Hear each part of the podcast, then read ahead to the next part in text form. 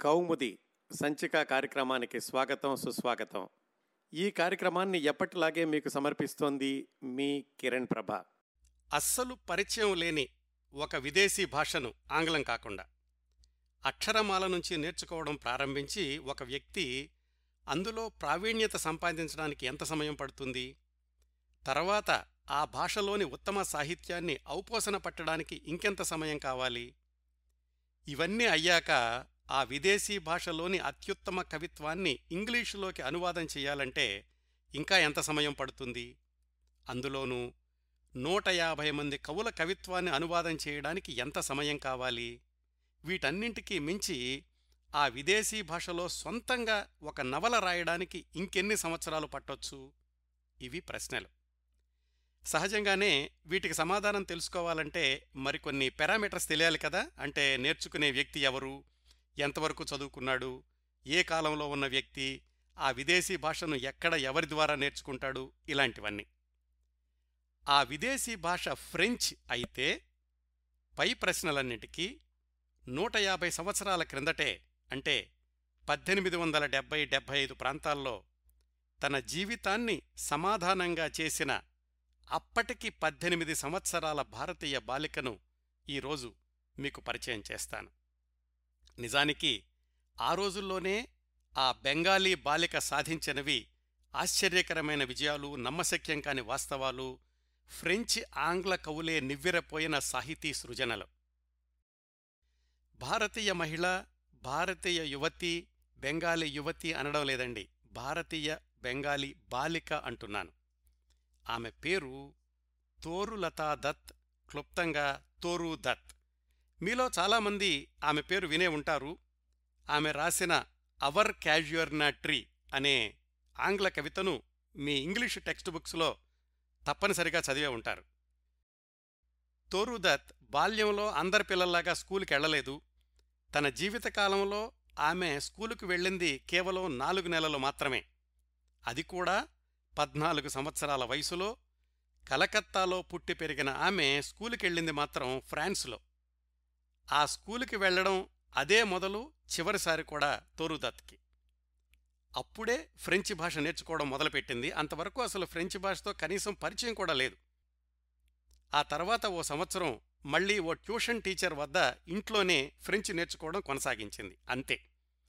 అంత తక్కువ సమయంలో సంపాదించిన భాషా జ్ఞానంతోనే ఫ్రెంచ్ సాహిత్యాన్ని ముఖ్యంగా ఫ్రెంచ్ కవుల కవిత్వాన్ని ఔపోసన పట్టింది తోరుదత్. అత్యుత్తమ కవితల్ని ఎంపిక చేయగలిగే ప్రావీణ్యతను కూడా సంపాదించింది. సాధారణంగా ఒక భాషలో సాహిత్యం అంటే పర్వాలేదు కానీ కవిత్వాన్ని చదివి అర్థం చేసుకుని అందులో గుణదోషాలను నిర్ణయించడం అంటే ఎంత పరిణితి కావాలో ఆలోచించండి. ఆ తర్వాత ఫ్రెంచి భాషలోని నూట యాభై మంది కవుల కవితల్ని ఎంపిక చేసుకుని వాటిని ఆంగ్లంలోకి అనువాదం చేసి తన ఇరవై సంవత్సరాల వయసులో కలకత్తా నుంచి పుస్తక రూపంలో ప్రచురించింది. దాని పేరు a sheaf gleaned in French fields ఆ పుస్తకం లండన్లోని ప్రముఖ పత్రిక ఎగ్జామినర్కి సమీక్ష కోసం వెళ్ళినప్పుడు సమీక్షకుడు ఎడ్మండ్ గాస్ ఆయన ఆ పుస్తకాన్ని చూసి చిరాకు పడ్డాడు. చాలా చవక కాగితం మీద ఏమాత్రం ఆకర్షణీయంగా లేని ముద్రణ ముందు మాట లేదు పరిచయం లేదు ఎక్కడో కలకత్తాలో ఒక బెంగాలీ అమ్మాయంట ఫ్రెంచ్ కవితల్ని ఇంగ్లీష్లోకి అనువాదం చేసిందట దీన్ని నేను రివ్యూ చేయాలా అని విసుక్కుంటూ పుస్తకం తెచ్చాడు చేతికొచ్చిన పేజీ తీసి ఒక కవిత చదివాడు. కుర్చీలో ముందు కూర్చున్నాడు. మరో కవిత చదివాడు. ఒక గ్లాసెడు నీళ్ళు తాగాడు. ఇంకో కవిత చదివాడు. ఇది నిజమా అని తనను తాను గిచ్చుకుని చూసుకున్నాడు. నూట యాభై కవితలు ఏకబిగన చదివాడు. ఆనందాశ్చర్యాల్లో మునిగి తేలాడు. ఒరిజినల్ ఫ్రెంచ్ పోయమ్స్ ఎంత చక్కగా చిక్కగా ఉన్నాయో అనువాదం చేసిన ఇంగ్లీష్ పోయమ్స్ కూడా అంత అందంగా ఉన్నాయి. ఇదంతా చేసింది బెంగాలీ బాలిక అనేది ఇంకా ఆశ్చర్యం ఆయనకి.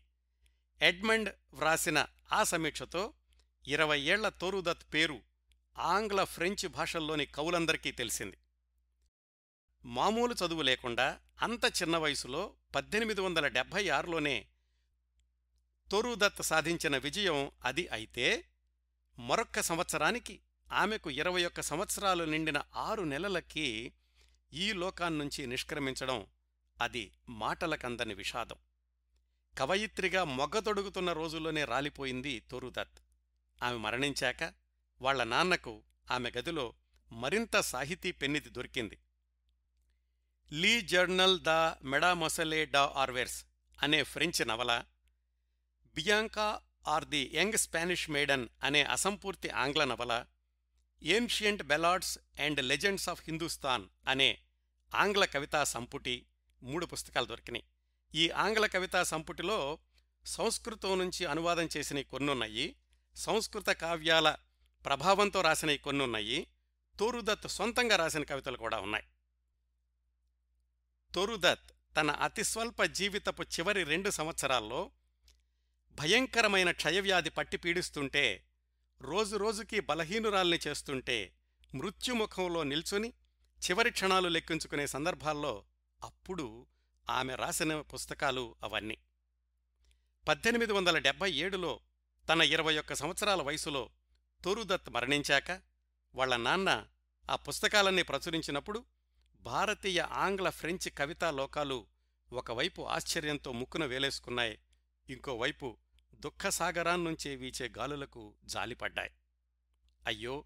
ఇంత చిన్న వయసులోనే అద్భుతమైన సృజన చేసిన తోరుదత్ జీవించి ఉంటే ఇంకెంత అత్యుత్తమ సాహిత్యాన్ని ప్రపంచానికి అందించేదో అని కన్నీరు పెట్టని కవి లేడు ఆ రోజుల్లో ఈ రోజుల్లో కూడా.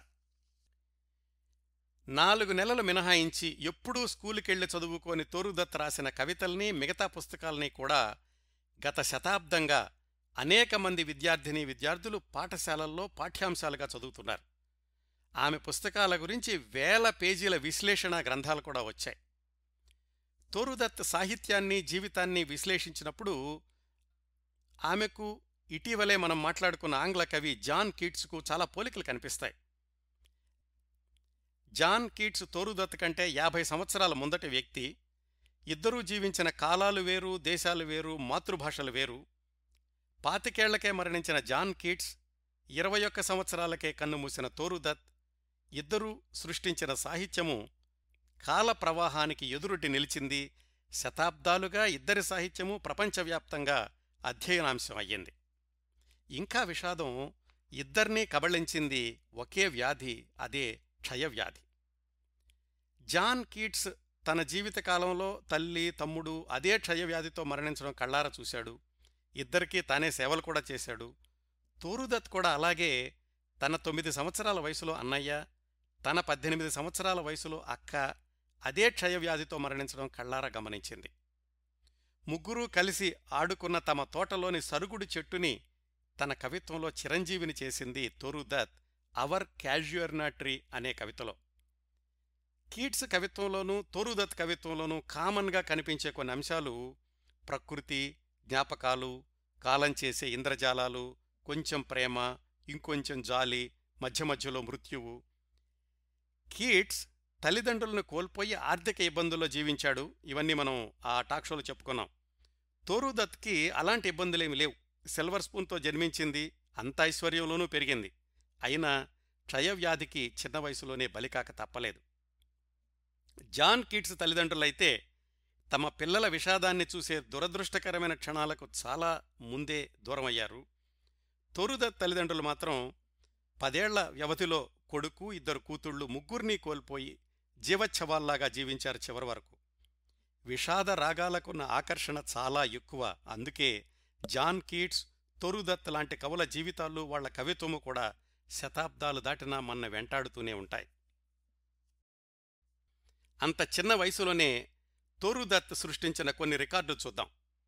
ఫ్రెంచ్ కవిత్వాన్ని ఆంగ్లంలోకి అనువదించిన తొలి భారతీయ కవయిత్రి తోరుదత్ ఆంగ్లంలో పూర్తిస్థాయి నవల రచించిన తొలి భారతీయ రచయిత్రి తొరుదత్. ఫ్రెంచ్ భాషలో నవల రాసిన తొలి భారతీయ రచయిత్రి తొరుదత్. తోరుదత్ గురించి ఆ ఫ్రెంచ్ రచయిత విమర్శకుడు జేమ్స్ డ్రామ్స్ట్రాటర్ అనే ఆయన ఏమన్నాడంటే ఈ బెంగాలీ పుత్రిక ఫ్రెంచ్ సాహిత్యంలోని ఆత్మను మధించి ఆంగ్ల భాషను తన రచనా మాధ్యమంగా చేసుకుంది అని. ఫ్రెంచి ఆంగ్లం సంస్కృతం మూడు భాషల్లోనూ ప్రావీణ్యం సంపాదించిన తోరుదత్ తన వయసుకు మించిన ప్రతిభను సొంతం చేసుకుంది అది అందరికీ పంచిపెట్టింది. సన్నజాజి పువ్వులాగా విరబూసిన కొద్ది క్షణాలే అయినా వెంటాడే పరిమళాలను వదిలి వెళ్ళిన తోరుదత్ జీవిత విశేషాలు తెలుసుకోవడానికి మనం కలకత్తా నుంచి ప్రారంభించాలి. తోరుదత్కి ఈ సాహిత్యం పట్ల ఆసక్తి ఎలా వచ్చింది అనేది తెలుసుకోవాలంటే వాళ్ళ తాత ముత్తాతల దగ్గర నుంచి మొదలు పెట్టాలి ఇంగ్లీషు భాష అంటే అభిమానం అందులో ప్రావీణ్యత ఆంగ్ల సాహిత్యాన్ని అధ్యయనం చేయడం ఆంగ్లంలోనూ బెంగాలీ భాషలోనూ కూడా కవిత్వం రాయడం రచనలు చేయడం కలకత్తాలోని బ్రిటిష్ ఆఫీసర్స్తో సన్నిహిత పరిచయాలు ఇలాంటివన్నీ తోరుదత్ వంశంలో తాత ముత్తాతల నుంచి ఉన్నాయి. ఆ వంశానికి చెందిన తోరుదత్కి వాటి పట్ల ఆసక్తి కలగడం సహజమే అనిపిస్తుంటుంది. కాస్త నేపథ్యంలోకి వెళితే బ్రిటిష్ వాళ్ళు భారతదేశాన్ని ఆక్రమించుకున్న తొలి దశాబ్దాల్లో వాళ్ళ ప్రభావం కలకత్తాలో ఎక్కువగా ఉండేది కదా. అలాంటి సమయంలో పద్దెనిమిది వందల పదిహేడులోనే కలకత్తాలో కొంతమంది బెంగాలీ సంస్కరణవాదులు బ్రిటిష్ వాళ్ళ సహకారంతో హిందూ కాలేజ్ అని ఒక కాలేజీని స్థాపించారు. ఆ మరుసటి సంవత్సరమే క్యారీ వార్ట్ మాల్ష్మన్ అనే మిషనరీలు సిరంపూర్ కాలేజీని మొదలుపెట్టారు కలకత్తాలోనే. వీళ్ళల్లో ఈ క్యారీ అనే మెషినరీ నీలమణి దత్ అనే బెంగాలీ ప్రముఖుడికి మంచి ఫ్రెండ్ అయ్యాడు. క్యారీ ఇబ్బందుల్లో ఉన్నప్పుడు ఆ నీలమణి దత్ అన్న ఆయన ఆయనకు ఆశ్రయం ఇచ్చాడు. ఆ తర్వాత నీలమణి దత్కి అవసరమైనప్పుడు క్యారీ ఆయన ఆదుకున్నాడు. ఇలా సాగింది వాళ్ళ మధ్య స్నేహం. ఆ నీలమణి దత్ వాళ్ళ అబ్బాయి పేరు రసమయీ దత్. ఈ రసమయీ దత్ మనవరాలే ఇప్పుడు మనం మాట్లాడుకుంటున్న తోరుదత్ రసమయీ దత్ కూడా అంటే తోరుదత్ వాళ్ళ తాతగారు. బ్రిటిష్ అధికారులతో చాలా సన్నిహితంగా ఉండేవాడు. బ్రిటిష్ ప్రభుత్వంలో ఉన్నతోద్యోగాలు చేశాడు. ఒక చిన్న కోర్టులో మ్యాజిస్ట్రేట్గా కూడా పనిచేశాడు. ఆంగ్ల భాష సాహిత్యాలంటే చాలా ఆసక్తి ఉండేది ఆ రసమయ్య దత్కి. బెంగాలీ సొసైటీలో కూడా మంచి పేరుండేది ఆయనకి. ఆయనకు ఐదుగురు అబ్బాయిల సంతానం. వాళ్ళందరికీ తండ్రి దగ్గర నుంచి సాహిత్యాభిలాష వారసత్వంగా అబ్బిందని చెప్పుకోవచ్చు. వాళ్ళల్లో మూడోవాడు గోవింద్ చందర్ దత్. ఈ గోవింద్ చందర్ మూడవ సంతానమే ఈనాటి మన కథానాయిక తోరుదత్. తోరుదత్ వంశంలో కవిత్వం రాయడం అనేది ఎంతగా అల్లుకుపోయింది అనడానికి ఒక ఉదాహరణ ఏంటంటే ఈ గోవింద్ చందరు వాళ్ళ అన్నదమ్ములు ఇంకా ఆ దత్ వంశస్థులు వ్రాసిన కవిత్వంతో పద్దెనిమిది వందల డెబ్భైలో దత్ ఫ్యామిలీ ఆల్బమ్ అనే ఒక కవితా సంకలనం కూడా వచ్చింది. బెంగాలీ రచయితలు ఆంగ్లంలో రాసిన మొట్టమొదటి కవితా సంకలనం కూడా ఆ దత్ ఫ్యామిలీ ఆల్బం అనేది. ఇంకా చెప్పాలంటే తోరుదత్ పినతండ్రి మనవడు రమేష్ చందర్ అని ఒక ఆయన ఉండేవాడు. ఆయన కూడా బెంగాలీ సాహిత్యంలో విశిష్ట స్థానాన్ని సంపాదించుకున్నాడు. ఇన్ని వివరాలు ఎందుకు చెప్పానంటే తోరుదత్ వంశమే విద్యావంతుల సాహిత్యాభిలాష గల వంశం అని తెలుసుకోవడానికి. గోవింద్ చందర్ దత్కి ముగ్గురు సంతానం. పెద్దబ్బాయి పేరు అబ్జు. పద్దెనిమిది వందల యాభై ఒకటి అక్టోబర్ పద్దెనిమిదిన పుట్టాడు. రెండో సంతానం అమ్మాయి ఆరులతా దత్ ఆరు. ఆమె పద్దెనిమిది వందల యాభై నాలుగు సెప్టెంబర్ మూడున పుట్టింది. చివరి మూడవ సంతానం మనం మాట్లాడుకుంటున్న తోరులతా దత్ ఆర్ తోరు దత్ తోరు పద్దెనిమిది వందల యాభై ఆరు మార్చి నాలుగున పుట్టింది. అన్నయ్య అబ్జూకి తోరుకి ఐదు సంవత్సరాల వయసు వ్యత్యాసం అయితే అక్కకి తనకి సంవత్సరంన్నర తేడా. గోవింద్ చందర్ దత్కి తండ్రి దగ్గర నుంచి వారసత్వంగా వచ్చిన ఆస్తిపస్తులే చాలా ఉండేవి ఆనాటి బెంగాలీ సమాజంలో అత్యంత ధనిక కుటుంబం కిందే లెక్క. ఆయనకి కలకత్తాలో రెండిళ్ళుండేవి నగరం మధ్యలో రాంబగన్లో ఒక ఇల్లు నాలుగు మైళ్ళ దూరంలో బాగ్మరి అనే చోట ఒక పెద్ద ఫామ్ హౌస్ ఉండేది. తోరుదత్ మిత్రులకి రాసిన చాలా ఉత్తరాల్లో ఈ రెండు ఇళ్ళ గురించి వర్ణనలు చాలా చోట్ల కనిపిస్తుంటాయి.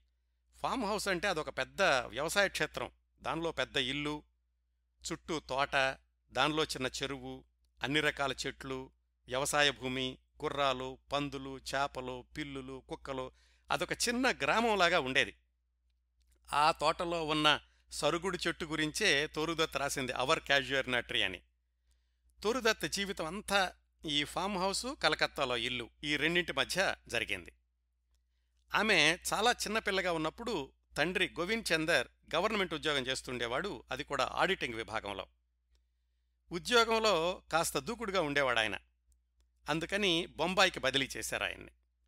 కుటుంబంతో సహా బొంబాయి వెళ్ళాడు. తొరుద తప్పట్లో చాలా చిన్నపిల్ల బహుశా నాలుగైదు సంవత్సరాల వయసు ఉంటుందేమో అక్కడ కూడా ఒక సంవత్సరం మించి ఉండలేకపోయాడు గోవింద్ దత్ ఎదుగు బొదుగులేని ఉద్యోగం చేస్తే అంతా చేయకపోతే అంతా అనుకుని రాజీనామా ఇచ్చేసి కుటుంబంతో సహా కలకత్తా వచ్చేశాడు. బాగా ధనవంతుడవడం వల్ల ఉద్యోగం లేకపోవడం అనేది ఒక సమస్య అనిపించలేదు ఆయనకి. అలా ఉద్యోగం మానేశాక పంతొమ్మిది వందల అరవై రెండులో తోరు దత్కి ఆరు సంవత్సరాల వయసు ఉన్నప్పుడు వాళ్ళ కుటుంబంలో ఒక పెద్ద మార్పు సంభవించింది. అదేంటంటే వాళ్ళంతా క్రైస్తవ మతాన్ని స్వీకరించడం. కాయస్థులు అనే సామాజిక వర్గానికి అగ్రవర్ణానికి చెందిన గోవిందత్ కుటుంబం క్రైస్తవ మతంలోకి మారడం అనేది ఆ రోజుల్లో పెద్ద సంచలనం అయ్యింది. ఈ మతమార్పిడి వెనకాల ఒక చిన్న కథ ఉంది.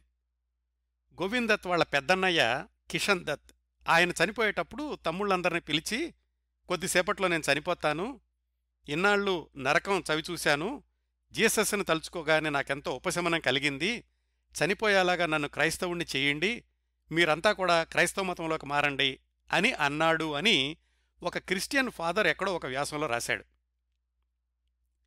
ఆ అన్నగారి మాట మీద తమ్ముళ్ళు ఒక్కొక్కళ్ళే క్రైస్తవ మతంలోకి మారడం మొదలుపెట్టారు. కాకపోతే కుటుంబంలోని మిగతా సభ్యుల నుంచి చాలా వ్యతిరేకత వచ్చింది మొదట్లో.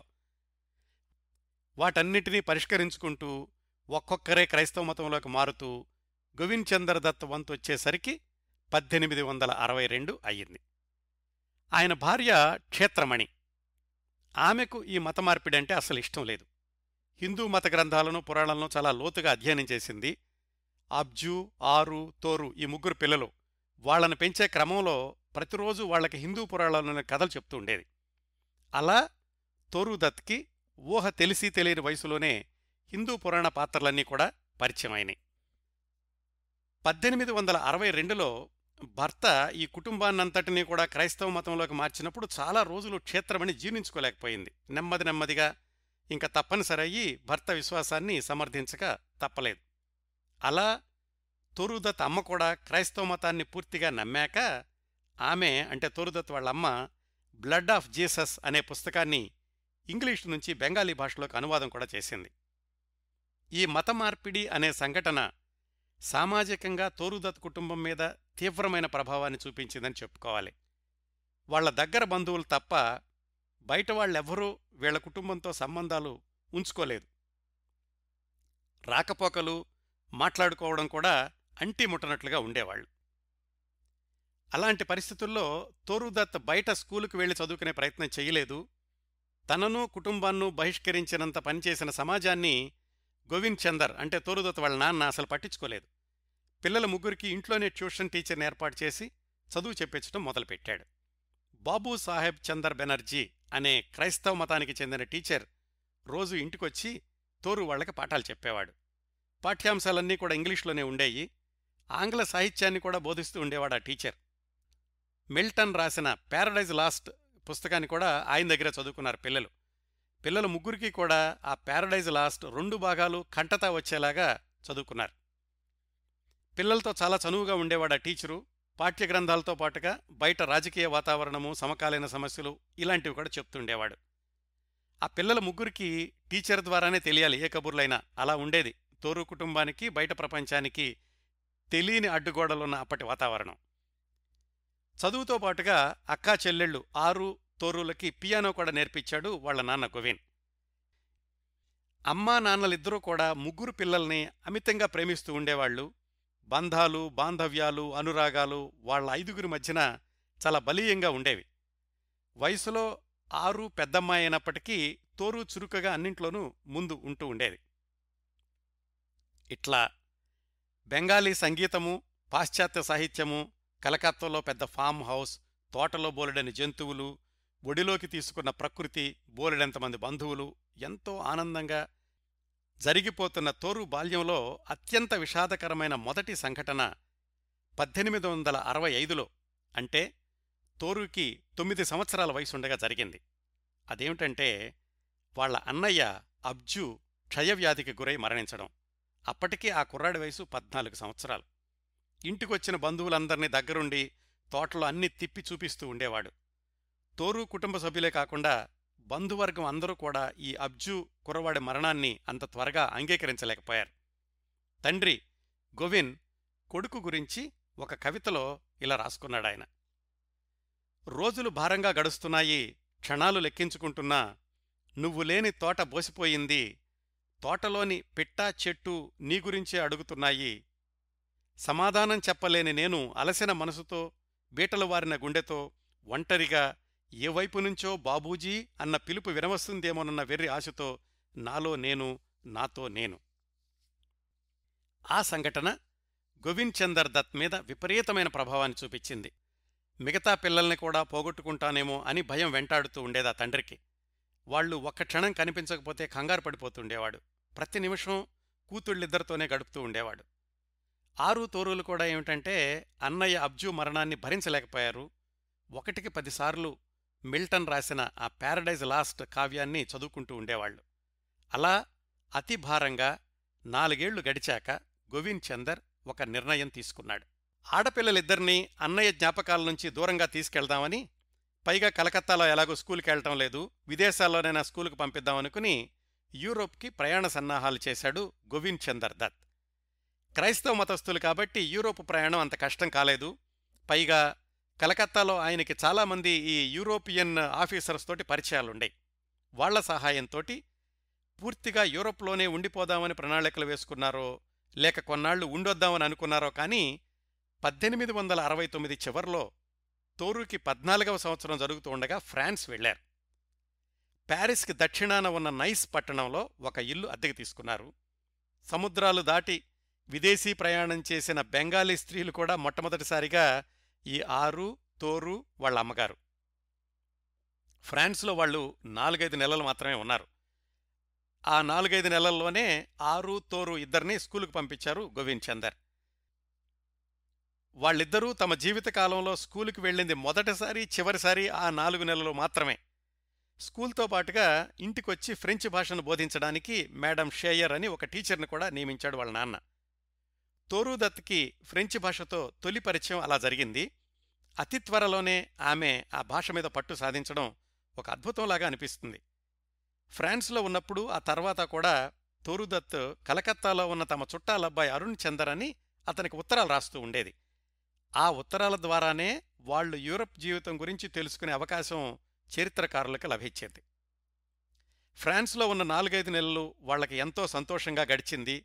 ఆ కొద్ది నెలల పరిచయంతోనే ఫ్రాన్స్ అంటే తోరుకి అమితమైన ప్రేమ ఏర్పడింది. ఒక డాక్టర్ ఫ్యామిలీ ఫ్రెండ్ అయింది. ఆ డాక్టర్ గారు ఈ పిల్లల్ని ఫ్రెంచి భాషలోనే మాట్లాడమని ఎప్పుడు షరతులు పెడుతుండేది. అట్లా చేయడం వల్లనే పిల్లలిద్దరికీ ఫ్రెంచి భాష అంటే చాలా ఇష్టం ఏర్పడింది.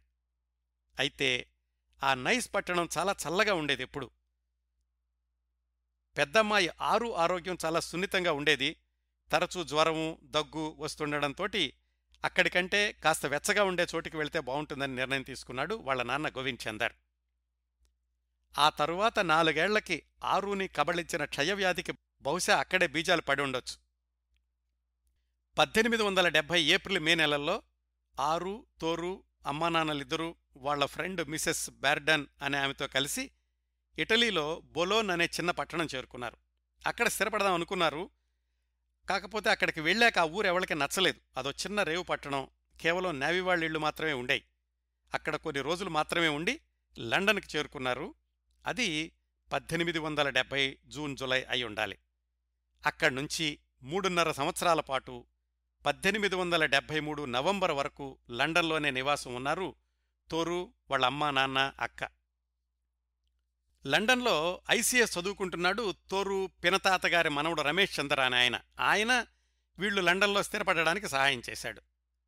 ఒక సంవత్సరం పాటు నైన్ సిడ్నీ ప్లేస్ బ్రాంప్టన్ అనే చోట ఓ రెండేళ్ళు రీజెంట్ స్ట్రీట్ కేంబ్రిడ్జ్లోనూ చివర్లో పద్దెనిమిది వందల డెబ్బై మూడులో కొద్ది నెలల పాటు సెంట్ లియనార్డ్ ఆన్ సీ అనే చోట మూడు చోట్ల నివసించారు.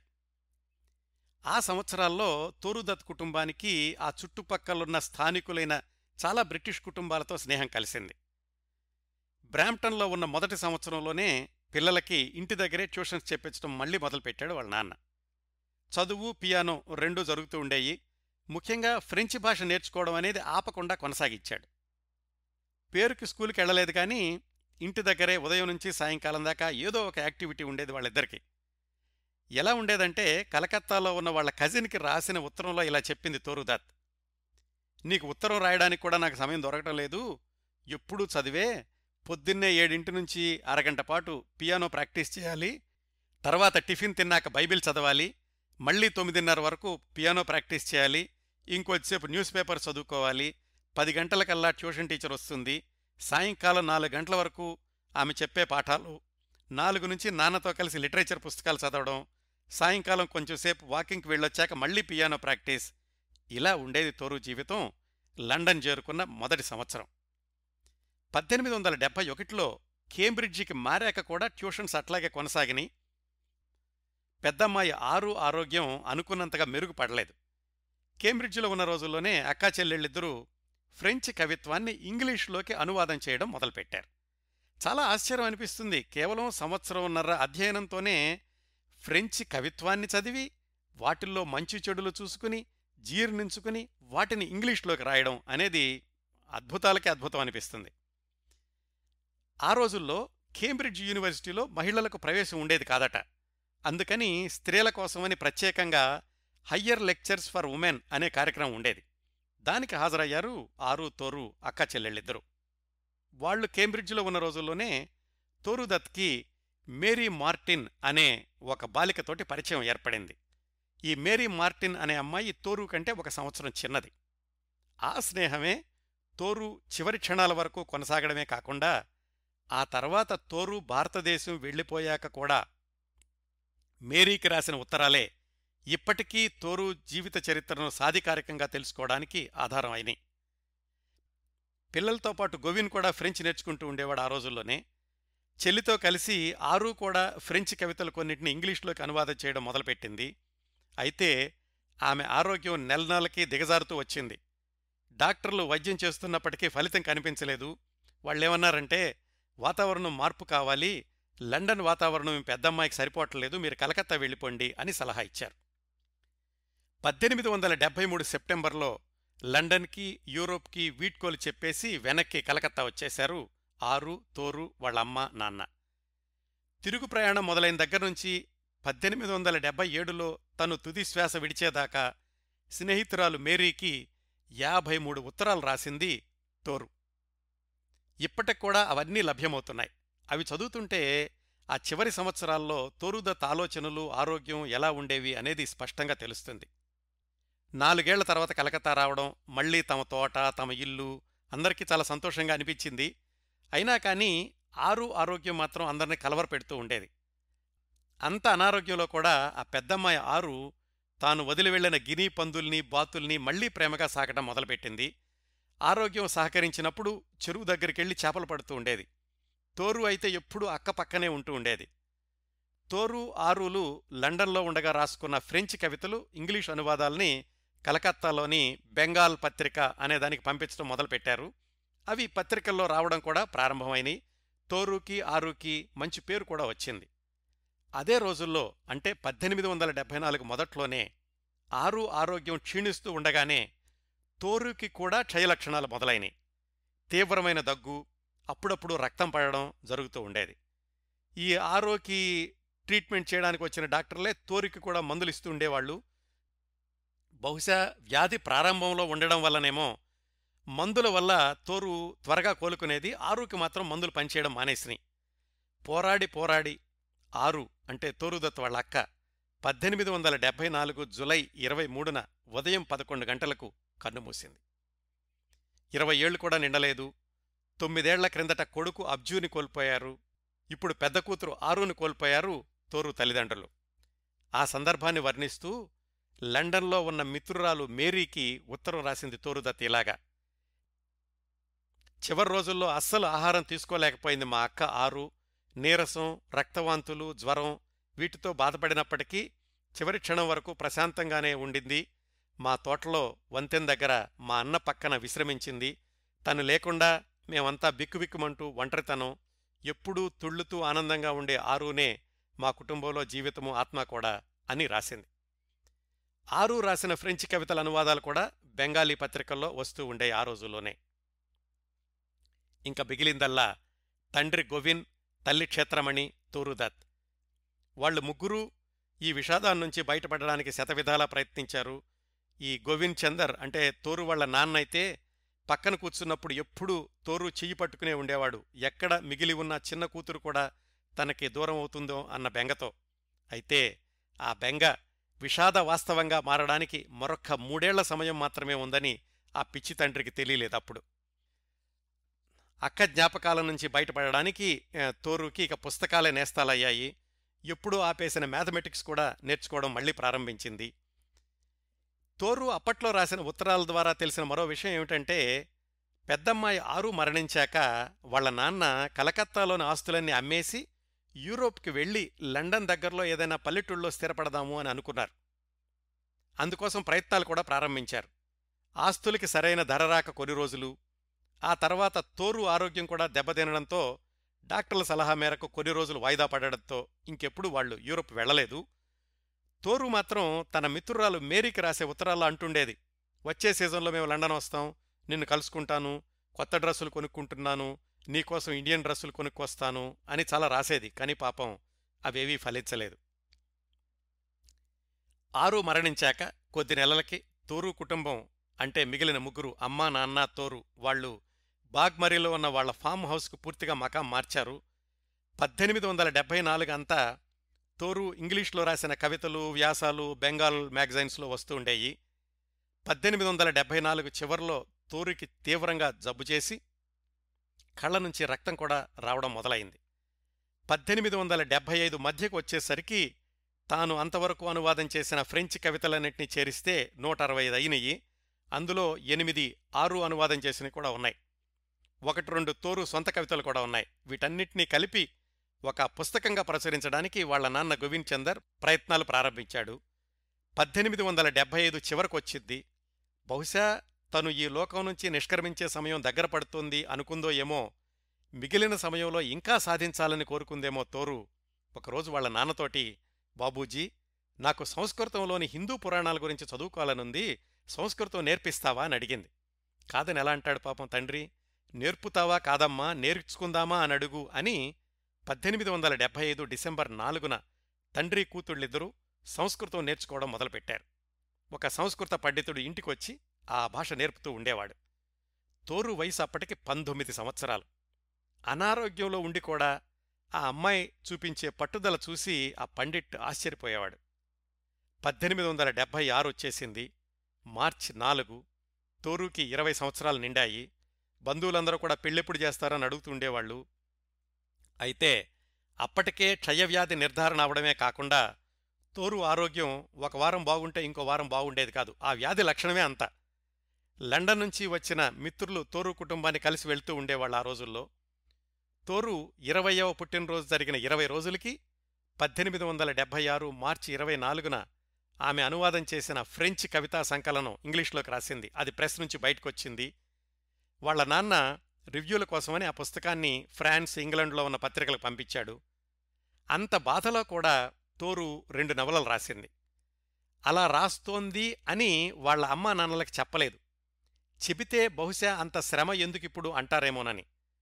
పద్దెనిమిది వందల డెబ్బై ఆరులో జరిగిన ఒక సంఘటన ఏంటంటే మిల్ క్లారిస్ బాదర్ అనే ఫ్రెంచి రచయిత్రి రాసిన భారతీయ వీరవనితలు అనే పుస్తకాన్ని ఇంగ్లీష్లోకి అనువాదం చేయడానికి అనుమతి తెప్పించుకుంది తోరు.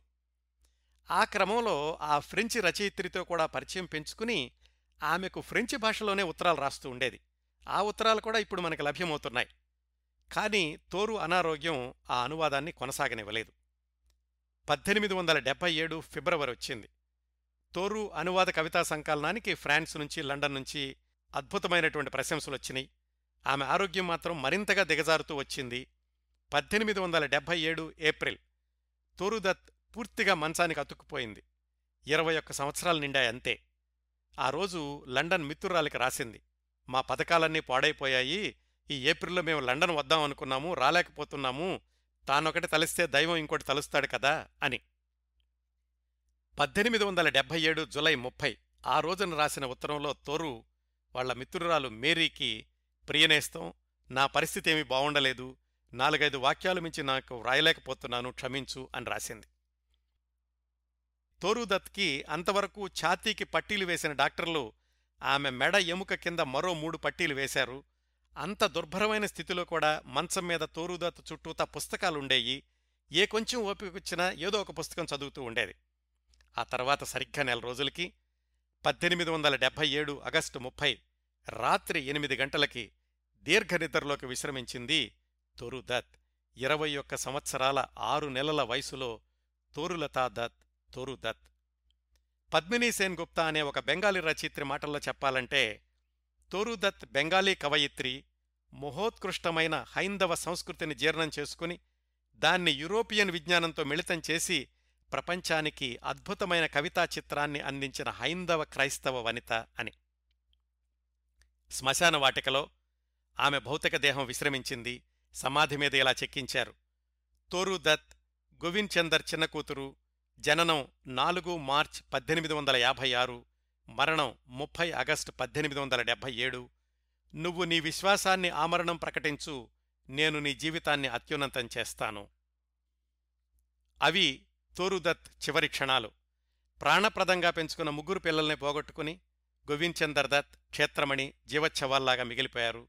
బోలెడంత ఆస్తి ఉంది లెక్కనేంతమంది సేవకులున్నారు ఆ పైన పెంపుడు గొర్రెలు పిల్లులు అన్నీ కూడా తోరు ఆరులు వాళ్ళు పెంచినవే. ఇప్పుడు మిగిలింది మాత్రం శూన్యం భరించలేని శూన్యం భయంకరమైన నిశ్శబ్దం. క్రైస్తవ మత విశ్వాసం ప్రకారం తోరు తన అన్న అబ్జుతోనూ అక్క ఆరుతోనూ కలిసి అమ్మా నాన్నల్ని తిరిగి కలుసుకుంటుందట వాళ్ళ చేతుల్లో తిరిగి చేరుతుందట ఎప్పుడో ఎక్కడో. ఆ నమ్మకంతోనే జీవిస్తున్న ముసలి తండ్రి తన వణికే చేతులతో తన బిడ్డ పడేసిన వ్రాతప్రతులన్నింటినీ ఒకచోటకి చేర్చాడు. ఆ కాగితాల్ని తాకుతుంటే ఆయనకు వాళ్ళ అమ్మాయి తోరు చేతి స్పర్శే గుర్తొస్తూ ఉండేది. కూతురు రాసిన అసంపూర్తి ఆంగ్ల నవలని ఫ్రెంచ్ నవలని సంస్కృతం నుంచి ఇంగ్లీష్లోకి అనువాదం చేసిన కవితల్ని పుస్తక రూపంలోకి తీసుకొచ్చాడు గోవింద్ చందర్ దత్.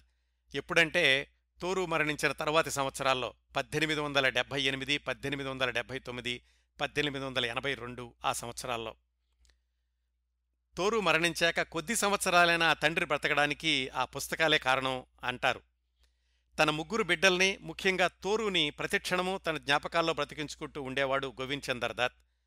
తోరుదత్త సాహిత్య కృషిని ప్రపంచానికి అందించాక ఇక తనకే కర్తవ్యం ముగిసింది ఇంకేం చేయాల్సిన పనిలేదనుకున్నాడేమో గోవింద్ చందర్ కూడా పద్దెనిమిది వందల ఎనభై మధ్యలోనే మరణించాడు. జీవితంలో భర్తని ముగ్గురు పిల్లల్ని కోల్పోయి ఎండిన మోడులాగా బ్రతికింది తల్లి క్షేత్రమణి. ఆమె పంతొమ్మిది వందల సంవత్సరంలో కన్నుమూసింది. ఇప్పుడు ఆ ఐదుగురు సమాధులు కూడా కలకత్తాలోని క్రైస్తవ శ్మశాన వాటికలో పక్కపక్కనే ఉన్నాయి. తోరుదత్ గురించి ఇన్ని విశేషాలు ఇప్పటికూడా ప్రపంచానికి తెలియడానికి ముఖ్య కారణం హరిహరదాస్ అనే ఆయన. పంతొమ్మిది వందల పది నుంచి ప్రారంభించి అన్వేషించి శోధించి తోరుదత్ లండన్లోని మిత్రురాలికి ఫ్రాన్స్లోని రచయిత్రికి రాసిన ఉత్తరాలను సేకరించి పంతొమ్మిది వందల ఇరవై ఒకటిలో అంటే వందేళ్ళ క్రిందట life and letters of Toru Dutt అనే పుస్తకాన్ని ప్రచురించాడు హరిహరదాస్ అనే ఆయన. నేను చెప్పిన విశేషాల్లో చాలా వరకు కూడా ఆ పుస్తకంలో నుంచి తీసుకున్నవే. తోరుదత్ వ్రాసిన అనువాదాల గురించి ఆమె రాసిన నవలల గురించి అలాగే ఆమె సొంతంగా రాసిన కవితల గురించి మాట్లాడుకోవాలంటే మనకి కొన్ని గంటల సమయం కావాలి వివరంగా చెప్పుకోవడానికి. అందుకని కనీసం ఆ పుస్తకాల్లో ఏముందో క్లుప్తంగా వివరిస్తాను. ఇది విన్న తర్వాత తోరుదత్ జీవిత విశేషాలు విన్నాక మీకు తప్పనిసరిగా ఆ పుస్తకాలు పూర్తిగా చదవాలని అనిపిస్తుంది అని నా ఆశ. ఈ నాలుగు పుస్తకాలు ఒక్కొక్క దాంట్లో ఏముందో చూద్దాం. మొదటగా a sheaf gleaned in French fields అంటే సుమారుగా మనం ఫ్రెంచ్ పొలాల్లో పండిన పంట అనుకోవచ్చు. ఇది పద్దెనిమిది వందల డెబ్భై ఆరు మార్చిలో మొదటిసారిగా పబ్లిష్ అయిందని తెలుసుకున్నాం కదా. రెండు వందల యాభై రెండు పేజీల పుస్తకం. మొట్టమొదటిసారిగా ఇది ప్రచురణ అయినప్పుడు నూట అరవై ఐదు కవితలున్నాయి దాంట్లో. వాటిల్లో ఎనిమిది తోరుదత్ అక్క ఆరు అనువాదం చేసినవి మిగతావన్నీ తోరుదత్ అనువాదం చేసినవి వీటి మూల కవితలన్నీ కూడా ఫ్రెంచ్ భాషలో ఉన్నాయి. ఆ ఫ్రెంచి భాషలోని ఉత్తమమైన కవులు అనేవాళ్ళలో Victor Hugo Béranger Saint Beuve Brizeux Dupont వీళ్ళ కవితలన్నీ కూడా అనువాదం చేసి ఈ a sheaf gleaned in French fields అనేటటువంటి సంకలన రూపంలో మొదటి వాల్యూమ్ తీసుకొచ్చింది తోరుదత్. ఆవిడ బ్రతికుండగానే మొదటి ప్రచురణ అన్నీ కూడా అమ్ముడైపోయి రెండవ ప్రచురణ కోసమని ఆమె సర్వసన్నాహాలు ప్రారంభించింది కానీ అది ప్రింట్ అయి వచ్చేసరికి తోరుదత్ ఈ లోకంలో లేదు. మొదటి పుస్తకం లేత నీలవరం గట్టతో దానిమీద గిల్ట్ అక్షరాలతో బాగా ఉండేది. కానీ విదేశాలకు పంపించిన కాపీలు మాత్రం వేరే విధంగా ఉండేవి అది ఎందుకలా చేసింది అని తోరు తన మిత్రురాలికి ఒక ఉత్తరంలో చెప్పింది. ఎగ్జామినర్ అనే పత్రికకి నా పుస్తకం అతి మామూలుగా నారింజ రంగులో ఏమాత్రం ఆకర్షణీయంగా లేకుండా ఉండడానికి కారణం ఉంది. ఆ పేపర్ బ్యాక్ పుస్తకం చాలా తేలిగ్గా ఉండేటట్టు చేస్తే కనుక విదేశాలకి వెళ్ళేటటువంటి పోస్టేజ్ ఖర్చులు అవి తగ్గుతాయన్న ఉద్దేశంతో అలా చేశాను.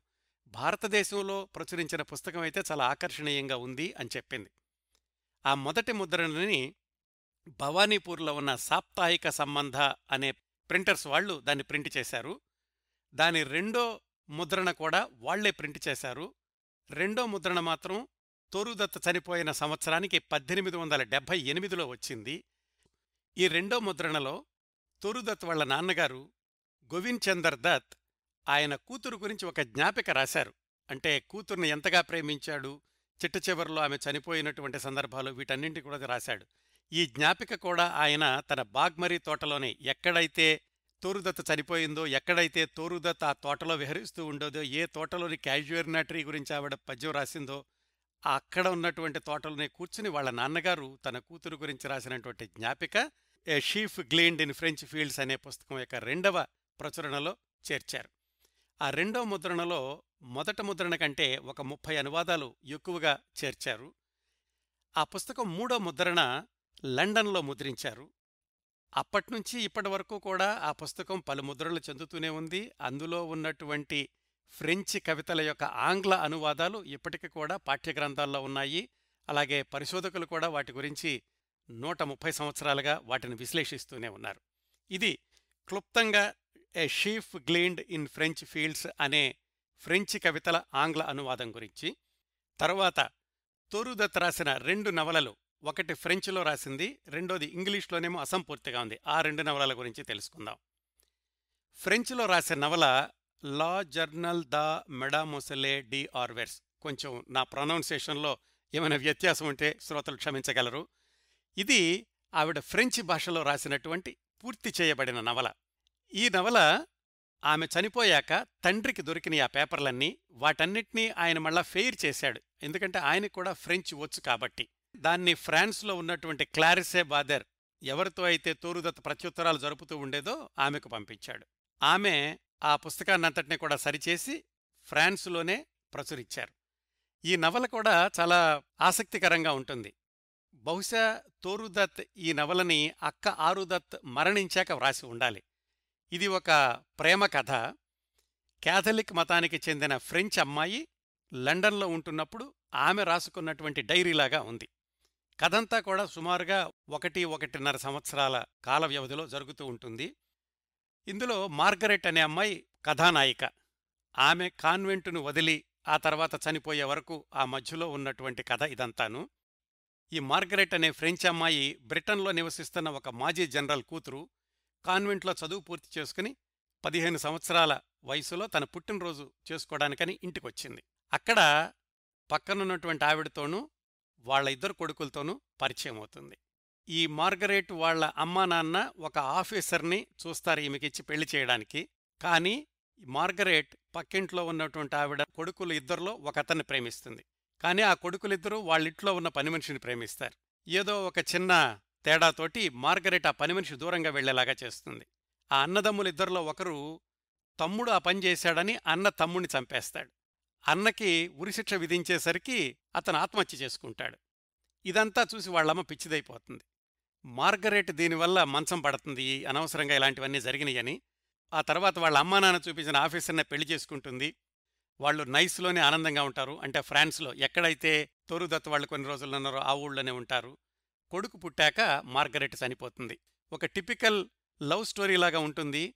కానీ పద్దెనిమిది వందల డెబ్భై ఎనిమిదిలో ఫ్రాన్స్లో కేవలం నాలుగు నెలలు మాత్రమే నివసించి వచ్చినటువంటి బెంగాలీ బాలిక ఈ నవల ఫ్రెంచ్ భాషలో రాసిందంటే చాలా ఆశ్చర్యంగా ఉంటుంది.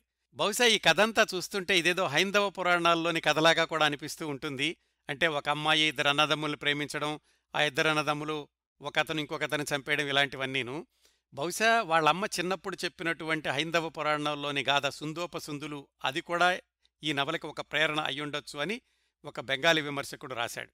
ఇంకా ఆమె రాసినటువంటి రెండో నవల అది అసంపూర్తిగా ఉంది. అది ఇంగ్లీష్లో రాసిద్ది ఆవిడ. దాని పేరు Bianca or the Spanish maiden ఈ బియాంకా కథ కూడా విషాదాంతమైందే. ఒక ఇంగ్లీష్ గ్రామంలో స్థిరపడినటువంటి స్పానిష్ మహిళ కుమార్తె పేరు బినాకా గ్రేషియా. చాలా మర్యాదస్తులు వాళ్ళు. చలి విపరీతంగా ఉండే ఫిబ్రవరిలో బియాంకా వాళ్ళ అక్క అంత్యక్రియల సన్నాహంతో ఈ కథ మొదలవుతుంది. వాళ్ళ పరిచారికి వచ్చి నువ్వు బాధపడొద్దమ్మా అని చెప్తుంది. ఆ విషాదంలో నుంచి తేరుకున్న సంవత్సరానికి బియాంకా ఒక అబ్బాయిని ప్రేమించడం ఆ ఇద్దరు కుటుంబాల వాళ్ళకి వీళ్ళ పెళ్ళి ఇష్టం లేకపోవడం ఆ అబ్బాయి ఒక యుద్ధంలో చేరి అక్కడ యుద్ధంలో మరణించడం అక్కడతో కథ ఆగిపోయింది. బహుశా తర్వాత ఉండి ఉంటే మరి తోరుదత్ ఆ కథని ఎలా ముగించి ఉండేదో కానీ ఇది కూడా విషాదాంతమే అలాగే ఒక ప్రేమ కథే అవడం గమనార్హం. బహుశా చివరి రోజుల్లో తోరుదత్తు కూడా వివాహం చేసుకోవాలని అలాంటి ఆలోచనలు ఏమైనా ఉండేయేమో కానీ చివరి రోజుల్లో ఆమె అనారోగ్యం దృష్ట్యా తల్లిదండ్రులు కానీ ఆమె కానీ అసలు అలాంటి ఆలోచనల వైపు వెళ్ళడానికే ఏమాత్రం అవకాశాలు లేకుండా పోయినాయి.